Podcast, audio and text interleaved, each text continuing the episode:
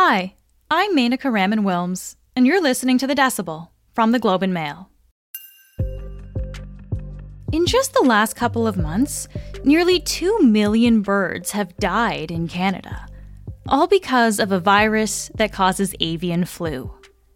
It's hitting poultry farms across the country, but it's also affecting wild birds and even mammals. Researchers in Canada and the US are saying they've never seen anything like this. You'll hear stories of these barns with thousands of birds, and they'll see maybe 100 dead on day one, 500 dead on day two, and then 14,000 dead on day three. And that's basically their entire flock is just wiped out. Dr. Brian Stevens is a wildlife pathologist for the Canadian Wildlife Health Cooperative. He's based out of the University of Guelph in Ontario. He's been monitoring this severe season of avian flu, and he's here to tell us what's going on. This is The Decibel.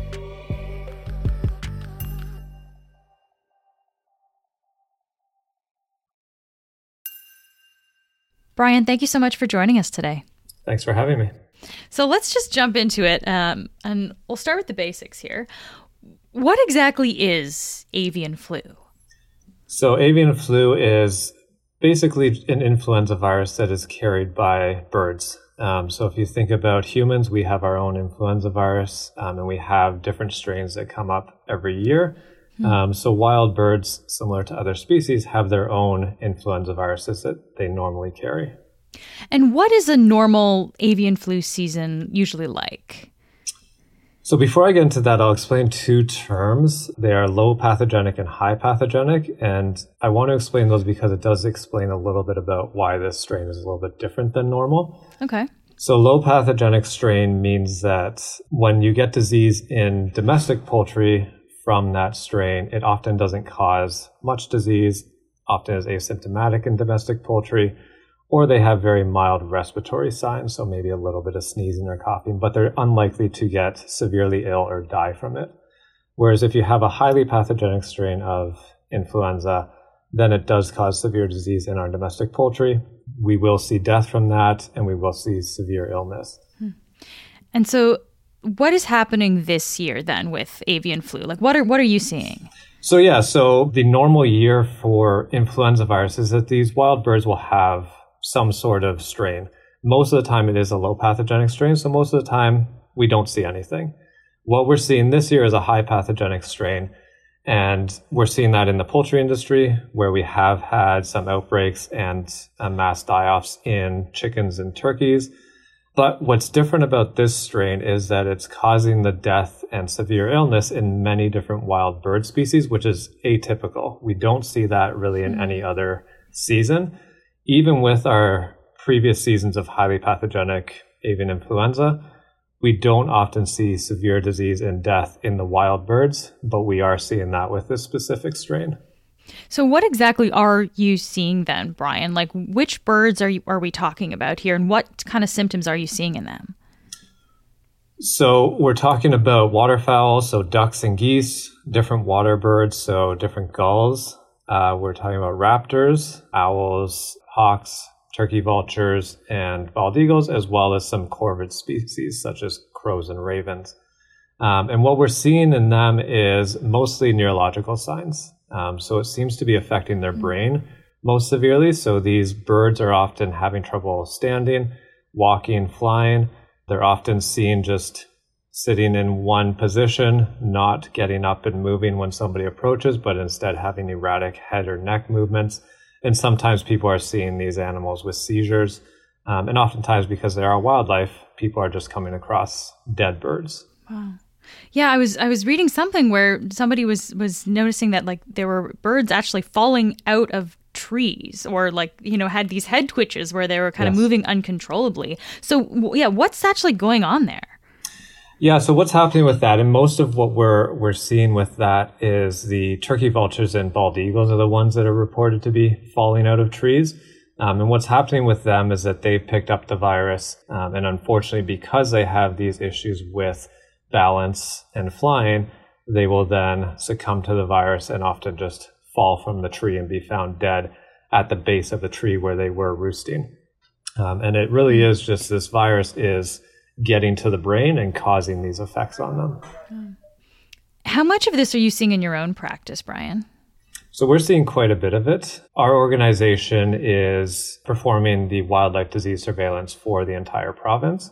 We're seeing this across Ontario right now. Uh, most of it is in southern Ontario, um, and then we're starting to see it more northerly as well. Um, so far, we found it in Sudbury, but we're starting to get reports of birds further north in the Kenora area as well. And so, how does this compare to other years? Have you seen a flu season, an avian flu season like this before? No, so this is unprecedented for us. Um, we typically are looking for avian influenza viruses, and we will pick it up occasionally. So, birds out there normally carry it. The vast majority of the time, we don't see any disease or death related to it.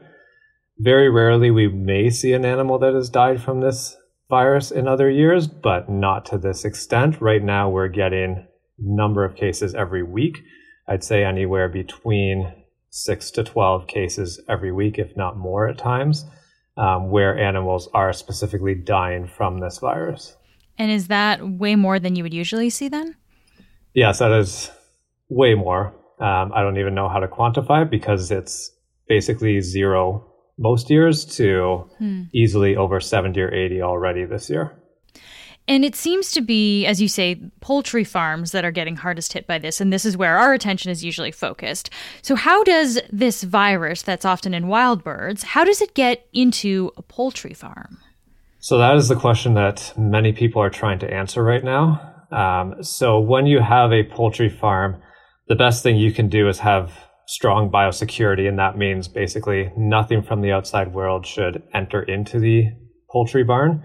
Um, so having proper biosecurity would involve preventing any sort of wild animal, whether that's rodents or birds, from making their way into the barn, making sure that the feed and water that they're being fed is not being contaminated by birds outside. So making sure that everything's covered, as well as anybody entering the poultry barn, they often have to don new clothing because you don't want to wear boots outside and then walk into the poultry barn, potentially bringing in goose feces or something like that that could have the virus on it into the poultry barn. And once that virus is in the poultry farm or the chicken coop, like how how deadly is that for the animals there? It can be very deadly. Um, so I think I've read something like 90% mortality rates at sometimes. Um, so oh, wow. it really is very, very deadly where the vast majority of birds are dying. And you'll hear stories of these barns with thousands of birds and they'll see maybe 100 dead on day one, 500 dead on day two, and then 14,000 dead on day three. And that's basically their entire flock is just wiped out. So it can be very, very deadly when it reaches these, these species. Yeah. And we're also focused on avian flu now because there have been a few instances of this virus actually jumping into mammals. How does that happen? So, most of the time when it jumps into mammals, it's often because that mammal has consumed the uncooked meat or organs from an infected bird.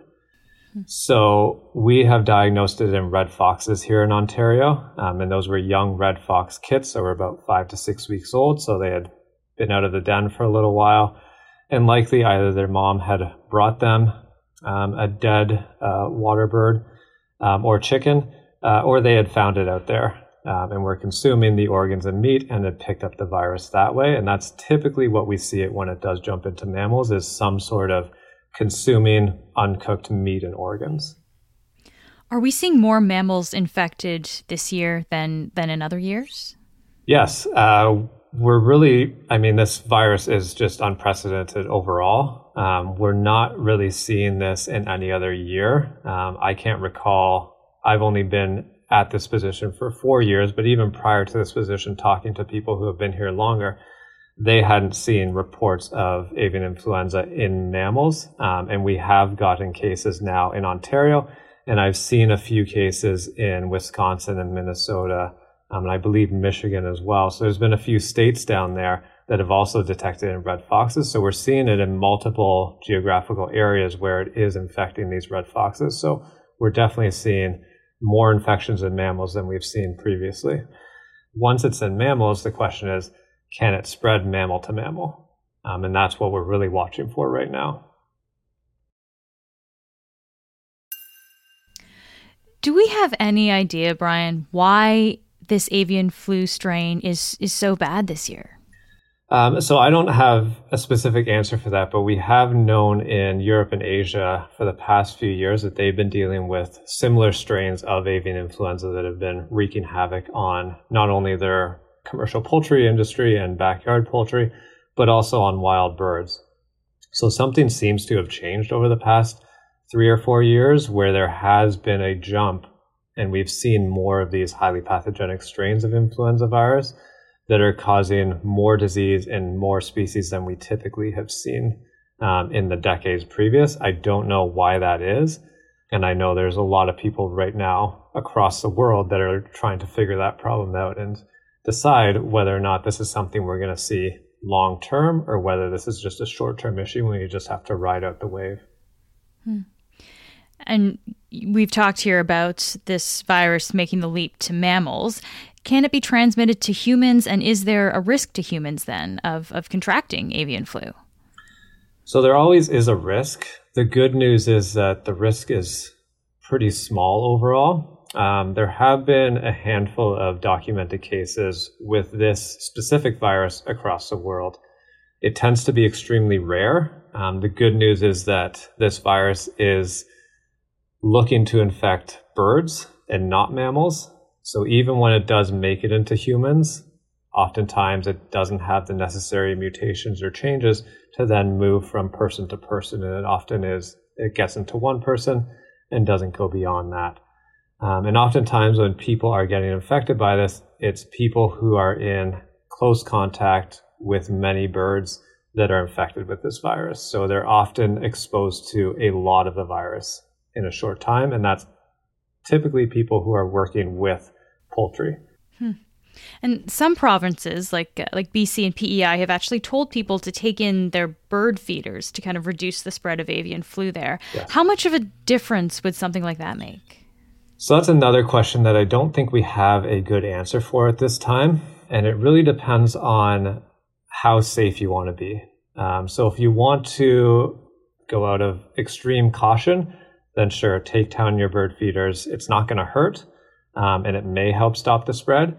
But what we do know about this virus is that the typical species that we see it in are waterfowl, so ducks and geese, occasionally gulls, raptors, crows, ravens, not animals that would typically be coming to a bird feeder. The songbirds we know can become infected with it, but from previous research, it doesn't appear that songbirds will carry this virus very easily. Hmm. So taking down a bird feeder likely won't slow down the spread of this virus, but it is something that we are recommending certain people remove their bird feeder. So if anybody does have poultry, whether that's chicken or turkeys on their property, or if they raise ducks or geese, they should do everything they can to avoid um, attracting wild birds to their property. Um, if you don't have any birds that you're raising on your property and you want to have a bird feeder, I don't see it being a major concern at this time. We definitely recommend that people monitor the birds that visit their feeder for any evidence of disease and contact us at the Canadian Wildlife Health Cooperative if they do notice anything. And then regularly cleaning and disinfecting their bird feeders is a good thing to do. Even without avian influenza virus, people should be taking down their feeders once or twice a week and thoroughly cleaning and disinfecting that feeder because even when we're not talking about influenza, there are other diseases out there that songbirds could pass from one bird to another that we want to make sure we minimize in those species. Once or twice a week, so that's actually fairly fairly frequently then. Yes.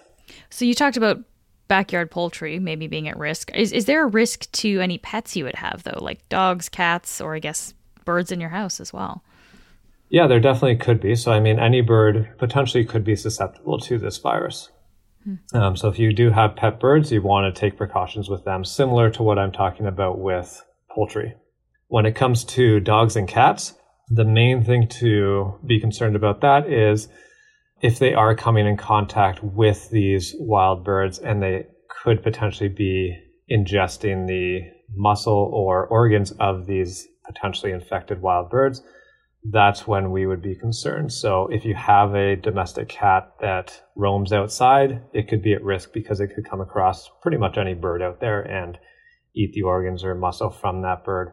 When it comes to dogs, if you do have a dog and it is off leash often, um, then you want to make sure you watch that dog when it's off leash to make sure it's not getting into anything. Luckily, we haven't seen any cases in domestic cats or dogs at this point, but it's something that we are definitely keeping an eye out for. And we're recommending that people keep a very close eye on their pets because we know it could jump into them. So we want to make sure they're safe as well. And we talked about symptoms in birds, but like what would symptoms look like for a dog or, or these the foxes that you mentioned there, Brian? Is it they have like flu symptoms as well? So what we're seeing in these red foxes is similar to what we've seen in birds. Neurological symptoms is the main one. So the the main uh, sign that I've had reported to me from the wildlife rehabilitators who have sent these fox kits in are seizures. Um, there have been reports of some of these foxes being blind as well. And I suspect that that's what we would see in dogs and cats if they were to become infected as well. Hmm. So I just want to clarify in terms of the, the risk to humans. Should we be avoiding eating chicken or eggs with this outbreak, or is this okay if we're not eating it raw? Yeah, so it's still perfectly safe to eat any birds that you normally would. So whether that is chicken or eggs from the grocery store, as long as you're cooking that well, heat is the major enemy to this virus. So as long as you cook it well, even if there was virus in there, it's going to be killed. Um, the other question that often comes up is hunters, because there are people who will hunt waterfowl, hunt turkeys, and that is still safe. We recommend people take precautions when they are hunting.